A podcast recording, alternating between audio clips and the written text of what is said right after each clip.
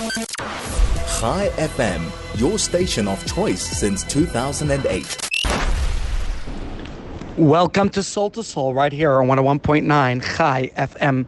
I'm your host, Rabbi Ari Kievman, and it's great to be with you together here this beautiful, glorious afternoon as we stand just over two weeks before Rosh Hashanah. Very, very close. It's time now for us to really do some self introspection and take a deep look inside ourselves and see how we can improve, what we can rectify, perhaps focusing and noticing, acknowledging all the good we've done in the past year, and likewise emphasizing how we could be doing even better for the coming year. And so, in order to do so, we at Chabad House are offering a beautiful event to the entire community to get you into that spirit of saying yes to a better year ahead. Because this coming Tuesday evening is Chai Elul, the 12th of Elul, sorry, the 18th of Elul, which is 12 days prior to Rosh Hashanah. Which, of course, our sages tell us that during these 12 days before Rosh Hashanah, technically you could say even 13 because this past year was a leap year on the Jewish calendar, we utilize each of those days to rectify one of the months of the past year and making it even better, doing our very, very best. But more than that, Chai Elul is also a very significant day on the Jewish calendar, which we're going to discuss in a moment. But before that, I just want to inform you, invite you, and welcome you to join us for Say Yes to a Better Year, which will take place this coming Tuesday, the 13th of September, the eve of Chai Elul, 7.30 p.m. at the Capitol on the Park, which is on 101 Catherine Street.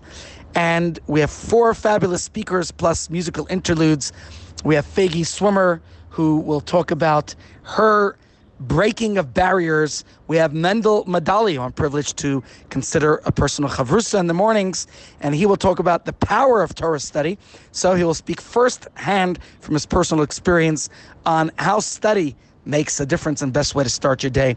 Gary Rootstein, he doesn't need much introduction. He will talk about changing direction.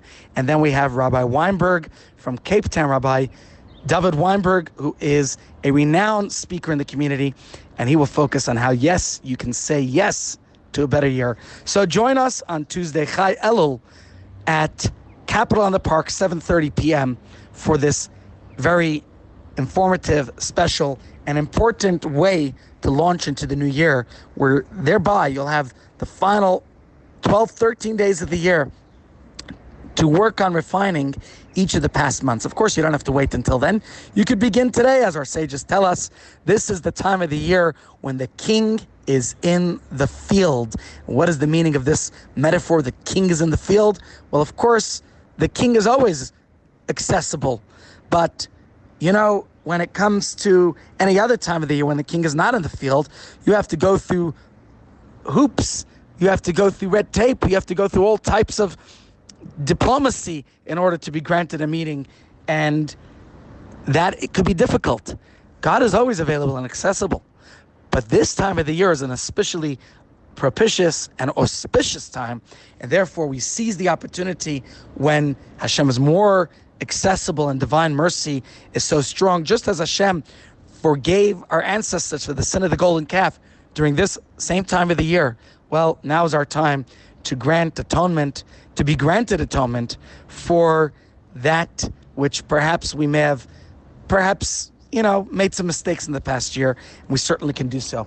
But certainly, I'd like to use the significance of this day of Chai Elul to share with you a little bit about what it is that's so special about this day and why we're inviting you to a communal event to come celebrate and commemorate this day. Because on this day, in 1698, was the birth of the Baal Shem Tov, and on this day, Chai Elul, in 1745, was the birth of the Alter Rebbe Rabbi Shneur Zalman of Liadi, who was the founder of the Chabad Hasidic branch, and therefore, because of these two great luminaries, who were both born on this day, we should certainly glean inspiration from their teachings, from their insight, from the difference that they made in the world, because they certainly did make a tremendous difference in their approach, in the way they, the, the paradigm, the perspective that they brought through first the Baal Shem Tov in his ex, you know, uh, teaching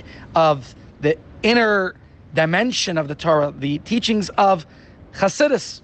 That's perhaps why the followers of the Baal Shem Tov became known as the Hasidim, because he founded the Hasidic movement. And then the Alter Rebbe, who elucidated further, gave us the Tanya, the Shulchan Aruch, and so many of his great works.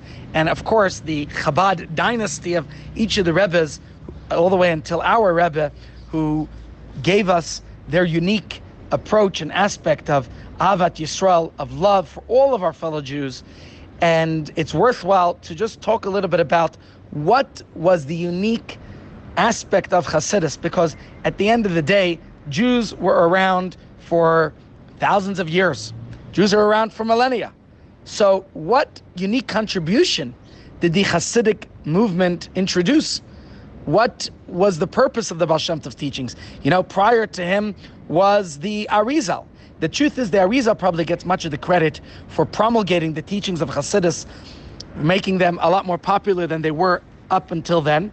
And the truth is, the Talmud talks about why the teachings of the Zohar, Kabbalah, the Jewish mysticism, was something that was not known to the masses, but the Baal Shem Tov actually decided to take these teachings and to turn them inside out and to make them accessible and teachable to all.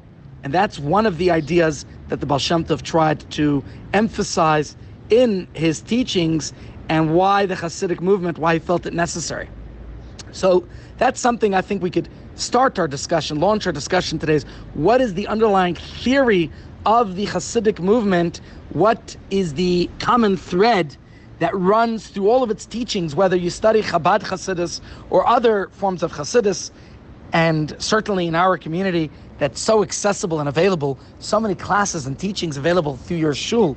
The teachings of Hasidus today literally are everywhere. In fact, the Baal Shem Tov said that when he went up unto heaven, we'll talk more about that later, and was asked, when will Mashiach come? kasimar.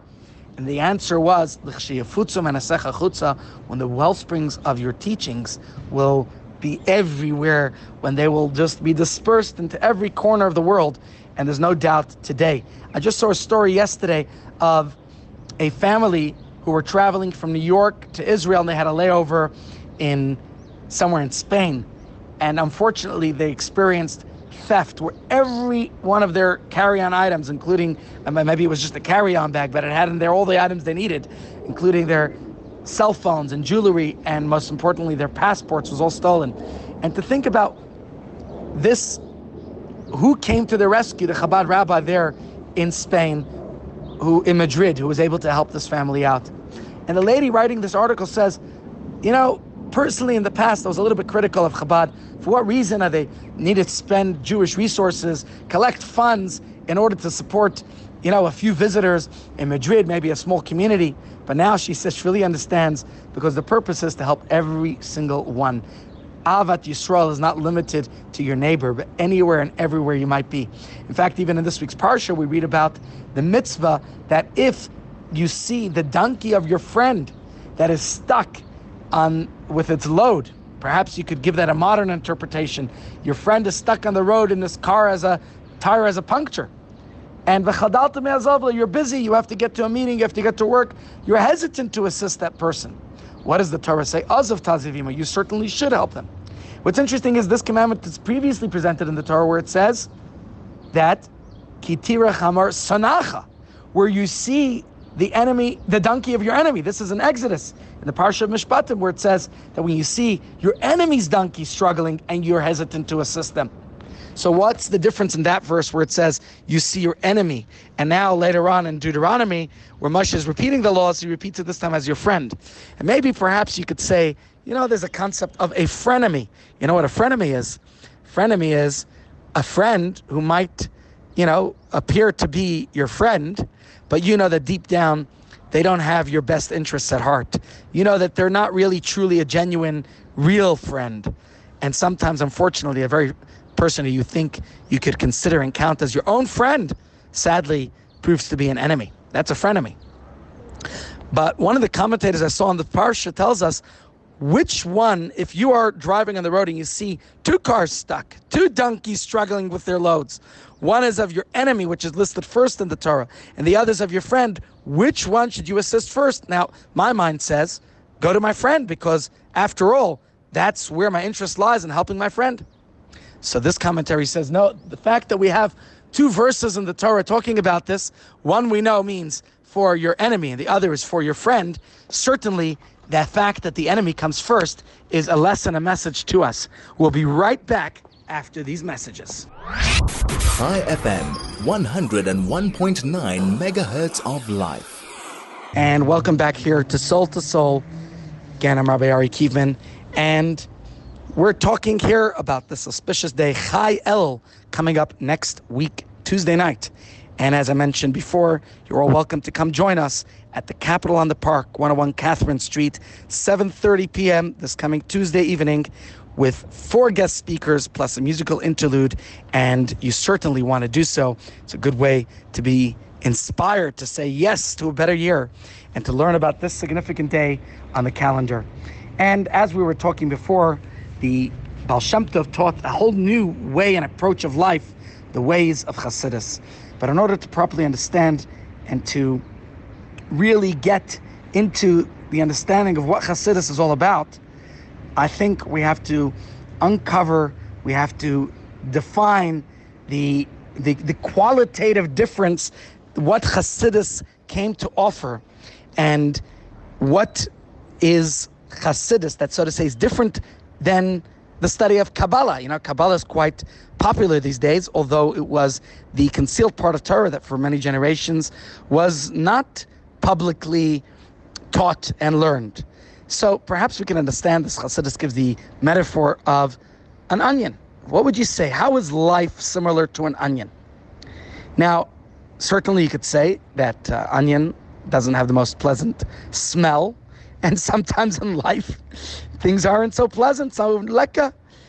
Certainly, the onion, if you peel it, it makes you cry, and life also throws us all types of challenges and difficulties sometimes. And sometimes in life, like an onion, you get fried and come in different colors as onions, and life does. But all these similarities between life and onions may very well be correct, as different people have mentioned. But another very important, similar to the onions, feature of life is that it has many layers. In an onion, it's impossible to find a layer below without first peeling away the layers above. And similarly, in order to arrive at a deeper understanding of life and the world around us, we have to peel away the various layers. And as we go from layer after layer, we uncover deeper dimensions and aspects to life. Everything in the universe and everything in the human experience is made up of so many layers. Now, of course, the, the, the casual observer always sees just the superficial, the outermost layer. Well, that's what you see is just the peel, as an example, in the shop. But if you continue to explore and peel away existing paradigms, then you always reach much deeper elements in life. You'll always find a deeper insight and perspective. And all these layers we could obviously see in things like and, and at every aspect of like you know think of the study of physics. Take for example a scientific probe into the nature of light. You know to the naked eye life appears as a bright emanation from some light source maybe the sun. But a little more research reveals that far more than just the exposure just the sun's shine. As scientists know light is actually a form of electromagnetic radiation at a wavelength perceptible to the human eye, we're able to see these things. But light is obviously something that's a lot more uh, complex and deeper than that. With the priorities, if, if you think about the, the, various properties that life that, that light has, both waves and particles, and you know, there's there's so much more to it. Think uh, another example. When you look at a, a wooden table, you see a board lying on top of four legs.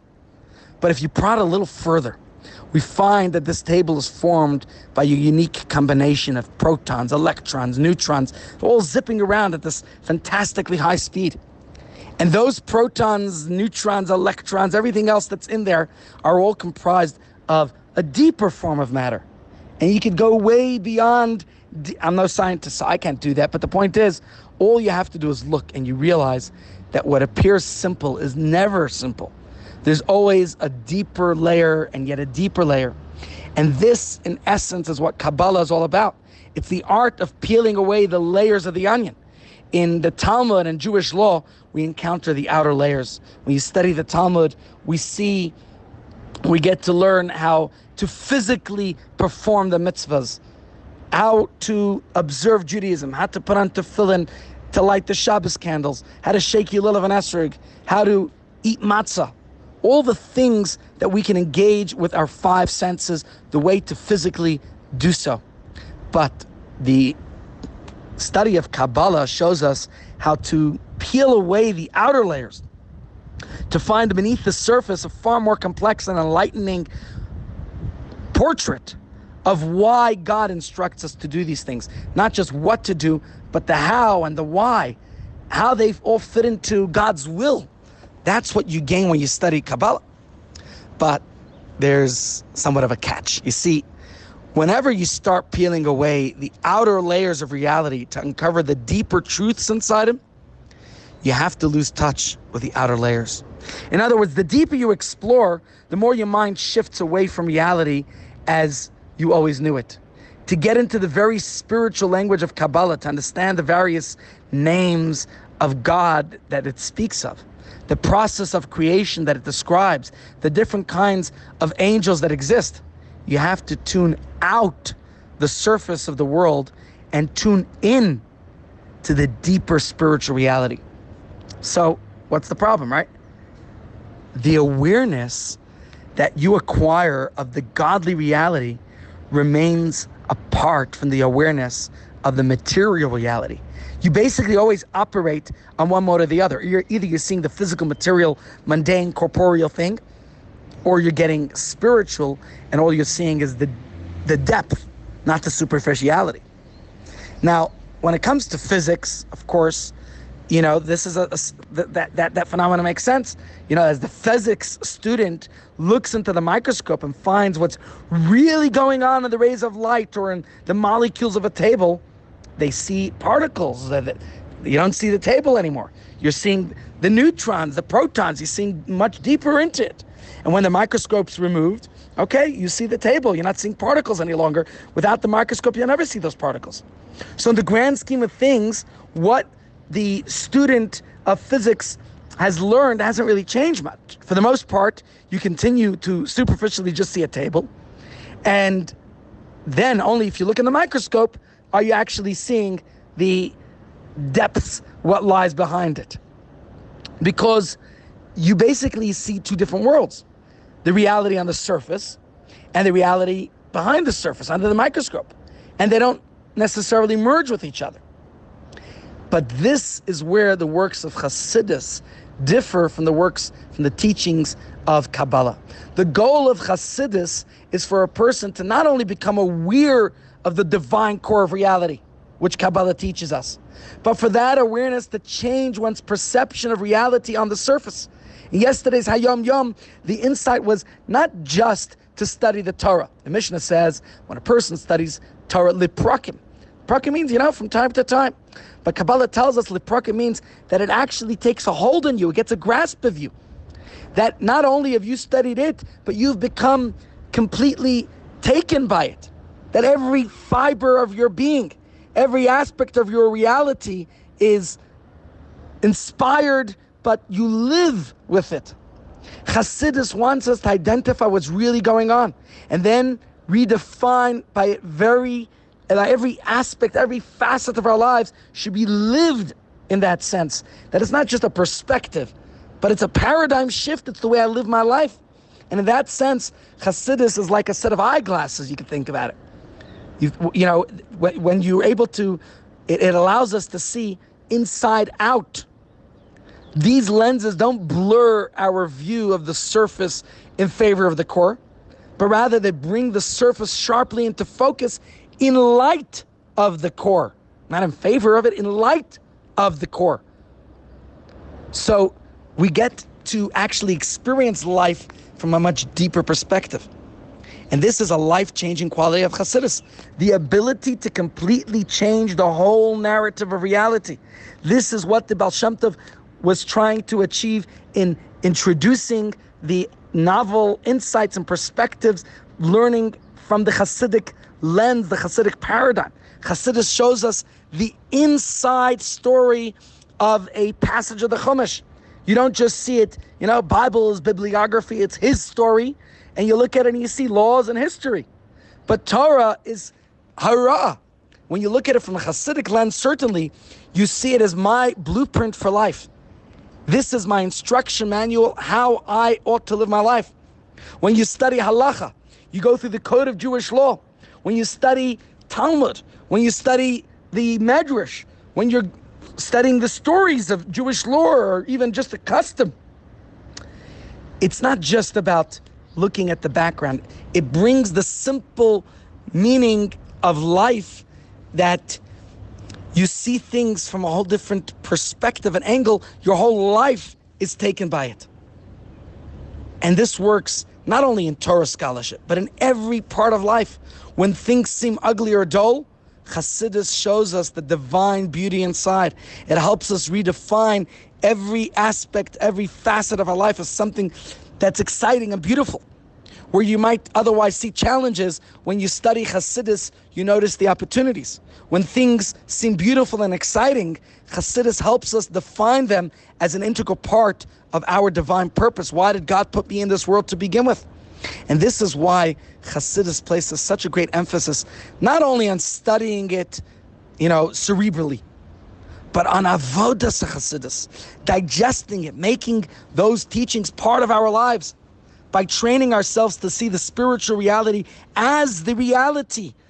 This inside out approach becomes intuitive. And all of a sudden, you start seeing every aspect of our life that way. It's our default way of thinking, behaving, reacting to the world around us. So hopefully, you get a little bit of a, an understanding of the basic difference between Kabbalah and Hasidus. Kabbalah certainly is the depth, the mystical aspect of Torah. But Hasidus is the way you make it part of your life, the ability to merge the material and physical realities and to live your life that way. And hopefully, when we are able to actually take this, you know, for example, there's a, a, a teaching from Hasidus, from the Rebbe Rashab, where he says a very powerful insight.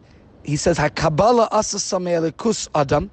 The teachings of Kabbalah made man out of godliness.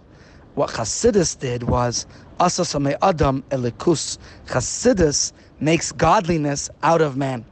So Whereas the teachings of Kabbalah made out of godliness, no, made man out of the godliness. But Chassidus takes man and, and, and turns us godly. Kabbalah and Chassidus both speak about the nature of God and spirituality. They speak about the nature of people and the world that we live in. But they work entirely differently. Kabbalah decodes humanity in order to better understand God, while Chassidus decodes God in order to better understand humanity and our role in this world. So this is a little bit of the background of the Hasidic movement, why the Baal Shem Tov started it, and granted why at that time there certainly was skepticism and there was concern, and of course after Shabtai Tzvi and other events in Jewish history where people felt a little bit uneasy with it, and why the Vilna Gaon had his opposition. There was reason, so to say, to fear. That fear was justified. But the Baal Shem Tov likewise felt that this was a time the world needed this whole new light, especially after the Khmelnytsky massacres and other incidents that happened at that time. The Jews' morale was low. And therefore, he introduced the Hasidic way of light of life and started the Hasidic movement and and gave us this this core of what it stands for. Now, of course, we should get a little bit of a taste today, at least, of to see how these foundations serve as a common thread between all the different parts of Hasidic thought. And if we had time, we could do this. You could do this for dozens of teachings of the Baal Shem Tov. But of course, here on the Soul radio show. We're limited in our time time constraints. I certainly want to welcome the the seniors who have time during the day to come join us at our Chabad Seniors Club at Chabad House, where every day we have fascinating classes accompanied with videos and PowerPoint presentations to really illustrate the ideas in a very palpable and understandable way. And we can ask all your questions. No questions are unwelcome. Every question is cherished and appreciated, and you could delve much deeper. But here, as we are in a one hour time slot in Soul to Soul on the radio, I will try to limit it to three particular insights.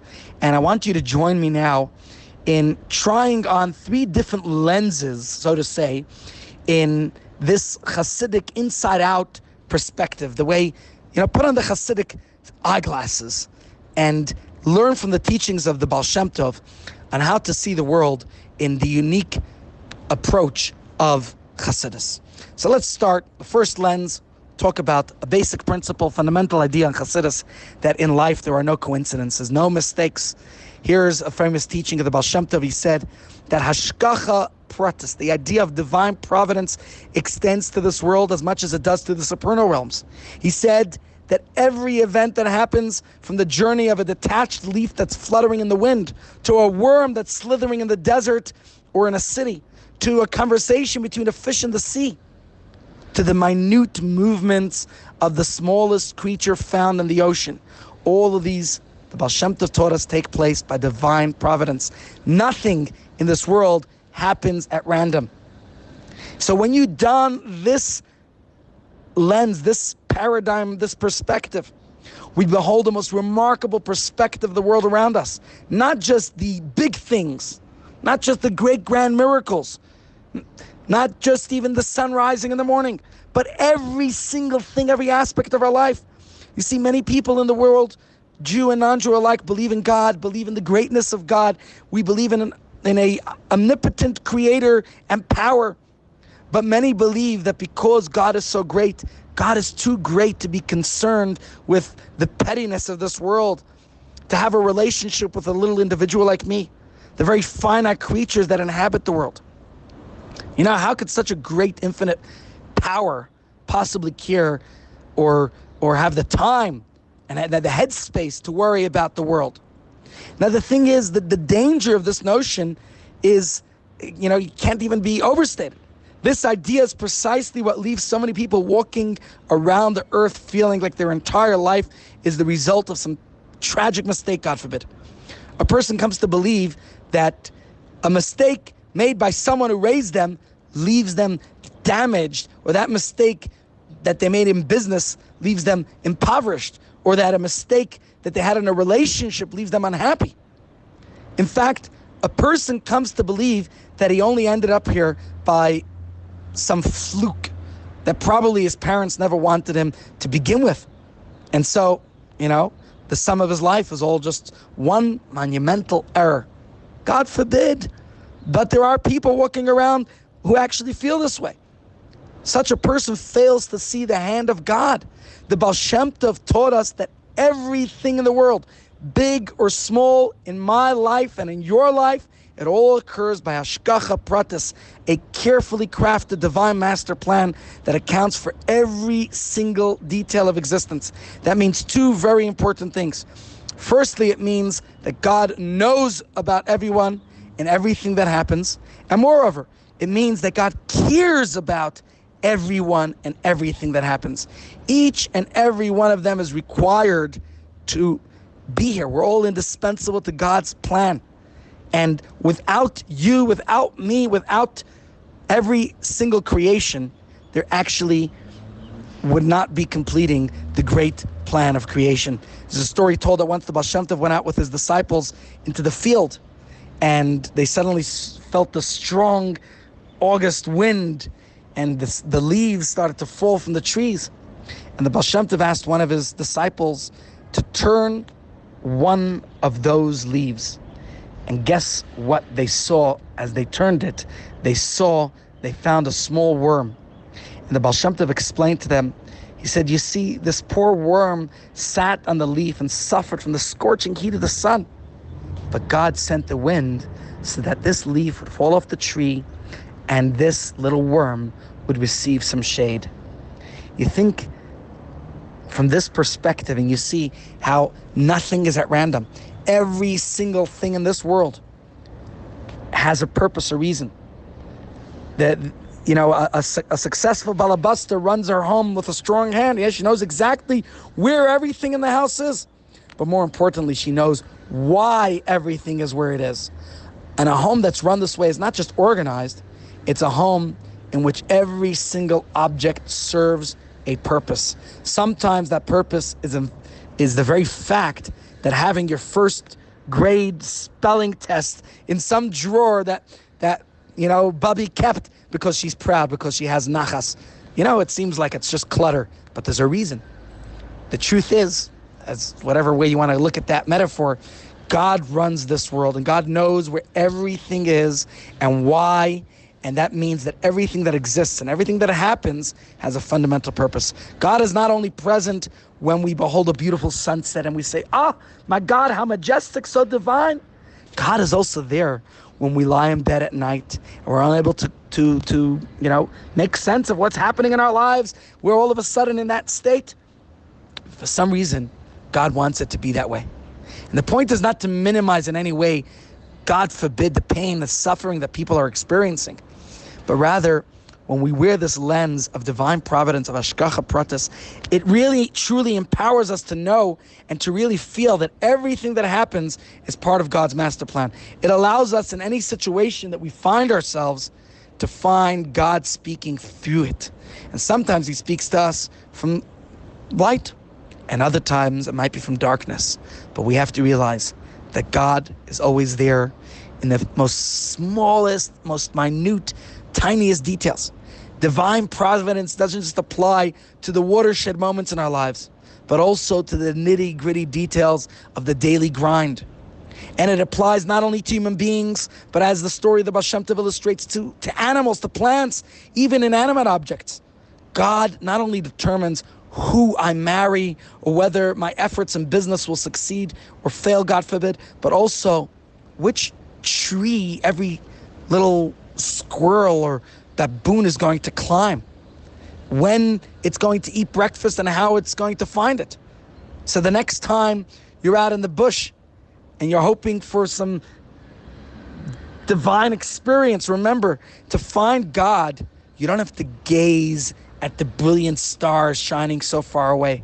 God is there just as much as God is in a handful of dust in the earth each and every grain exists by divine supervision. We call that Hashgacha Pratis. We'll be right back after these messages. Chai FM, 101.9 megahertz of life. Welcome back to Soul to Soul, right here on 101.9 Chai FM. I'm your host, Rabbi Ari Kievman, and we've been talking about the significance of the upcoming date, Chai Elul. This is an opportunity for us to rectify the past year that it's been. Each day, another month of the past year. And please come join us on Tuesday at the Capital on the Park Hotel in Sandton, 101 Katherine Street for a phenomenal event that you don't want to miss, bringing extra life to the month of Elul and to inspire you to say yes to a better year. Four great speakers Fagi Swimmer, Mendel Madali, Gary Rootstein, Rabbi David Weinberg, as well as a musical presentation. You don't want to miss this event. Come for one hour and leave inspired to, to, to just have a great year ahead. Say yes to a better year.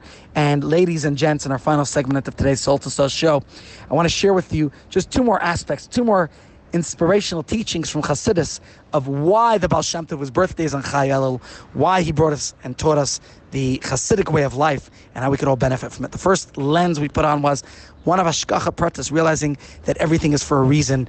Each and every one of us exists here because we're indispensable to God's plan for this world. And here is a second teaching of the Baal Shem Tov, who tells us that each and every one of us is like an only child to Almighty God. In fact, the Baal Shem Tov himself used that metaphor because he was born to his elderly parents, an only child in their old age. So this was a, an apt metaphor for him to employ. When we take this lens from the Baal Shem Tov's personal experience, we're able to appreciate the depth of our connection to God. Many people believe that a connection with God is based on our behavior. And according to that theory, a person is born with no inherent connection. When you study Torah, you do mitzvahs, well, thereby you're connecting to Hashem, which is true because the very word mitzvah doesn't only mean commandment, but mitzvah means a connection. So each time I perform a mitzvah, I am strengthening my bond and connection to Hashem. But the truth is that that is not it's not only the pious students or the religious observant Jews who are the ones who have a bond and connection to God. Every single one of us, even a person who has no time to study Torah, has this inextricable bond, a connection with the Almighty. You don't even have to know how to read Hebrew. You don't have to do a mitzvah. It's true you should be doing mitzvahs because that will reinforce that bond and connection. But there's no doubt, as the Baal Shem Tov taught, that every single one of us, by the mere fact that we are born, that we're created, that we have a soul, means that we have this unbelievable connection with God. And this was one of the great teachings of the Baal Shem Tov. The bond between us and God exists from the moment of birth and even before that. We are deeply connected to God because of who we are, regardless of what we do. Of course, it's true. The more Torah we learn, the more mitzvahs we do, the more we reveal that connection and, and strengthen it. But regardless of what we do, that connection exists all the same. And if that's the case, every single one of us, without exception, is equally precious to Almighty God. And that is something very important for us to bear in mind. Now, there's a story of the Rebbe Rashab who once there was a he was talking very highly about a particular Jew, and there was a, a, a person visiting him and said, "I don't understand why you're talking so highly about that individual. I know him. He's not as impressive as you make him out to be." Well, considering this man was a, a diamond dealer, the, the, the Rebbe asked him if he could actually show him one of his diamonds that he had present. And this man actually took out his diamonds. And when he was going through the diamonds, the Baal Shem the, the, the, the Rebbe Rashab commented, What's so special about that one that you seem to be charging so much for? He said, Ah, for that you need to be an expert in diamonds. In that sense, the Baal Shem was teaching us that from God's perspective, every single one of us is precious. And if you can't appreciate how precious we all are, well, maybe you need to be a better expert when it comes to these things. The Rebbe once had a meeting with a group of students, and he was asked, you know, the psychodynamic approach from Sigmund Freud. It claims that man is fundamentally animalistic and lowly. But the Hasidic approach, on the other hand, we see man, every single one of us, in essence, as divine and pure. So somebody was asking the Rebbe, who are we really? Freud certainly was an authority on, on, human behavior and psychodynamics, certainly had some perspective there. Why did he only see the, the, the, the uninhibited uh, libido, the, the characteristics of, of man? And yet Hasidus tells us about this divine reality. So the Rebbe explained to him that even if we accept the assumption of the psychodynamic approach, there's no contradiction between the two approaches. Imagine that you're standing in the garden. What do you see? Spectacular plants grow and bloom. Now, if you start digging under them, of course you're going to find mud and dirt and, and, and, and, and soil. But if you don't stop there, you continue digging much deeper. You're going to uncover most precious natural treasures.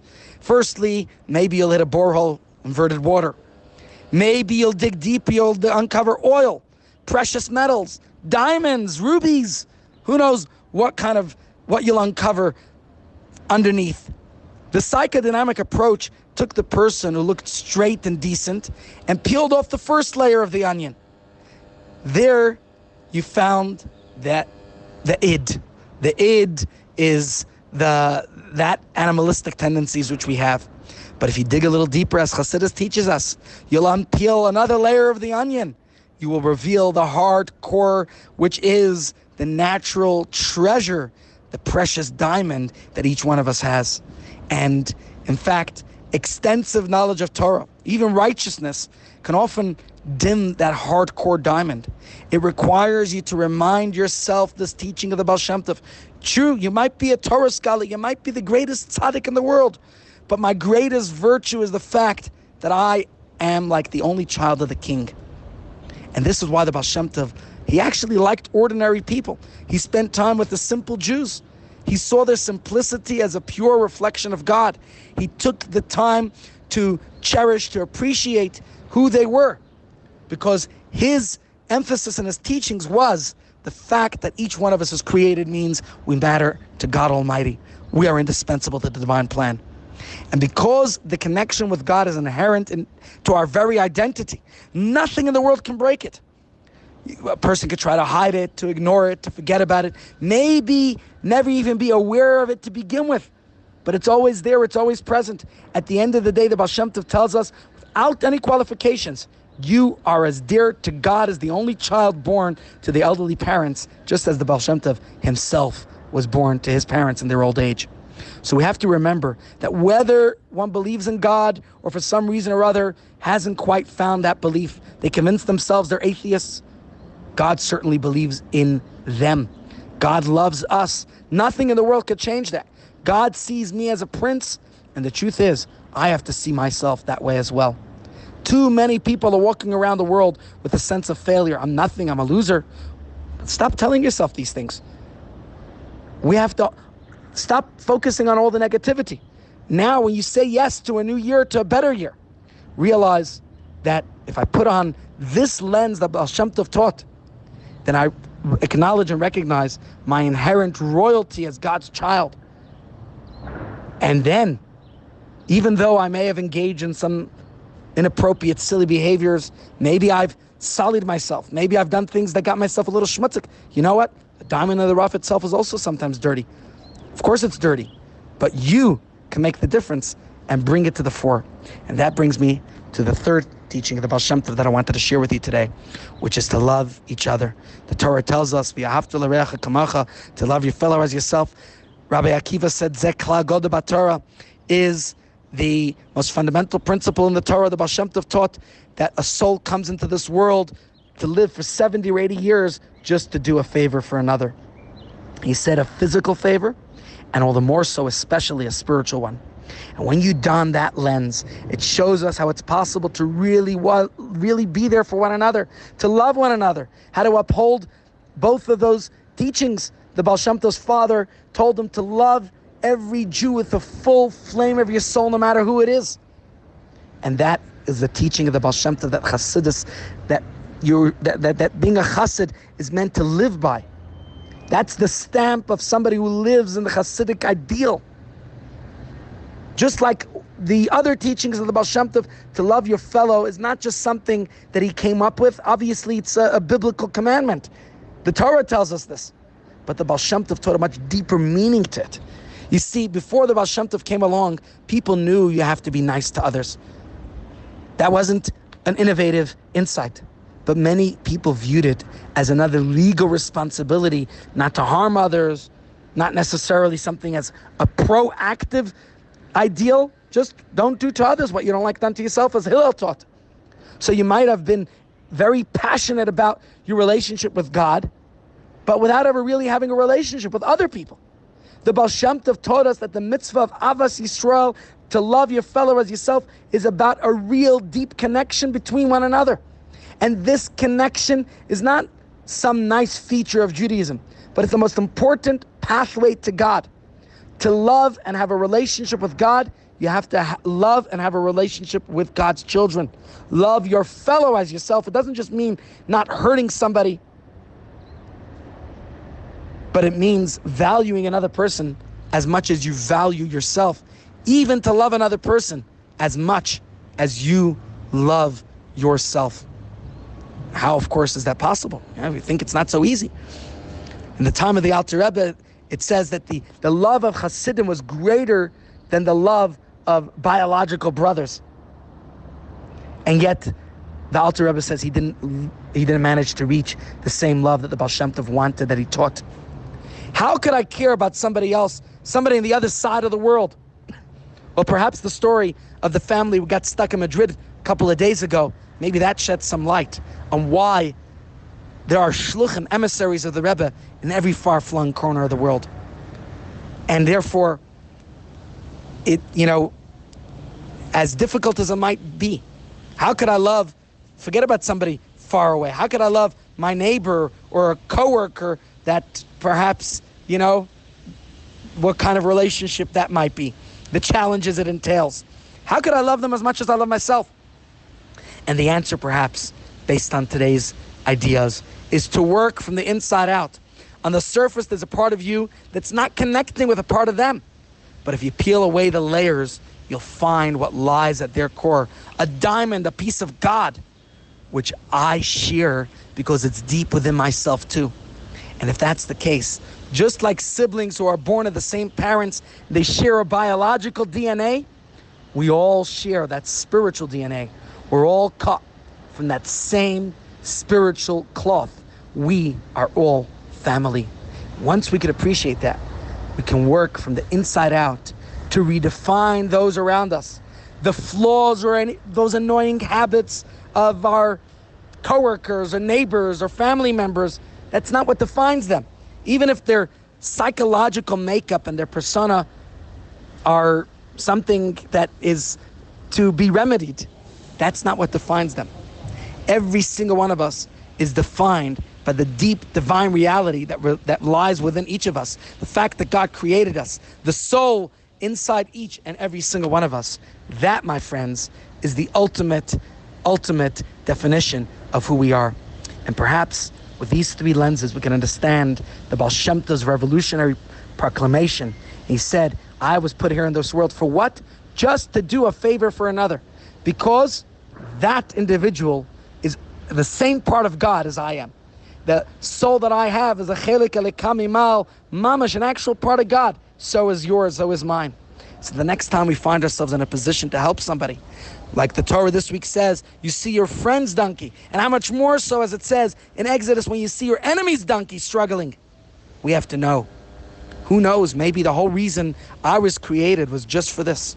Our love for one another comes from that deep rooted sense that we all are truly family.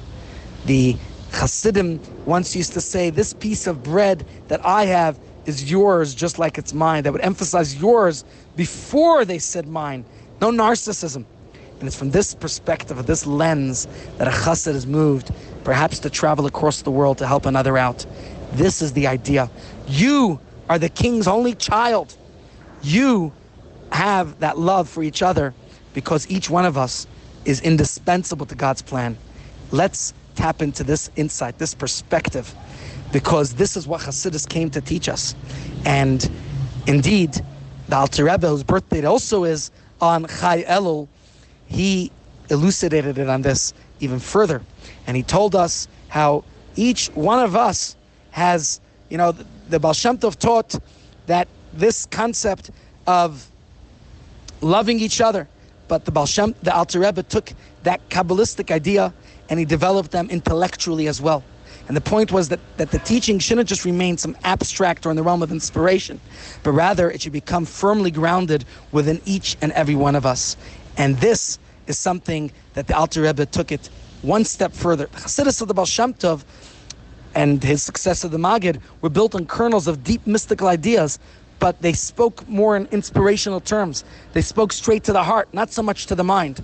The Alter Rebbe came along and he delivered these uh, emotionally awakening um, teachings that we should take it to the heart. The, the mind and heart should work with each other. The Alter Rebbe didn't want to leave it just as an as, as, as a abstract concept, but to teach Hasidim how to develop these ideas intellectually. Why? Firstly, because inspired ideas without a proactive intellectual involvement leave part of the person out of the experience. It means that the heart is awakened, but to a degree, the mind has not changed. And therefore, the ideas are not fully assimilated into the totality of our reality, which is what the yesterday's Hayom Yom was telling us. You have to make the Torah prakim, it has to become part of your life. It ha- you have to be overwhelmed, taken over by it. And secondly, the emotions born of inspiration, but not firmly anchored to their underlying philosophy usually are transient.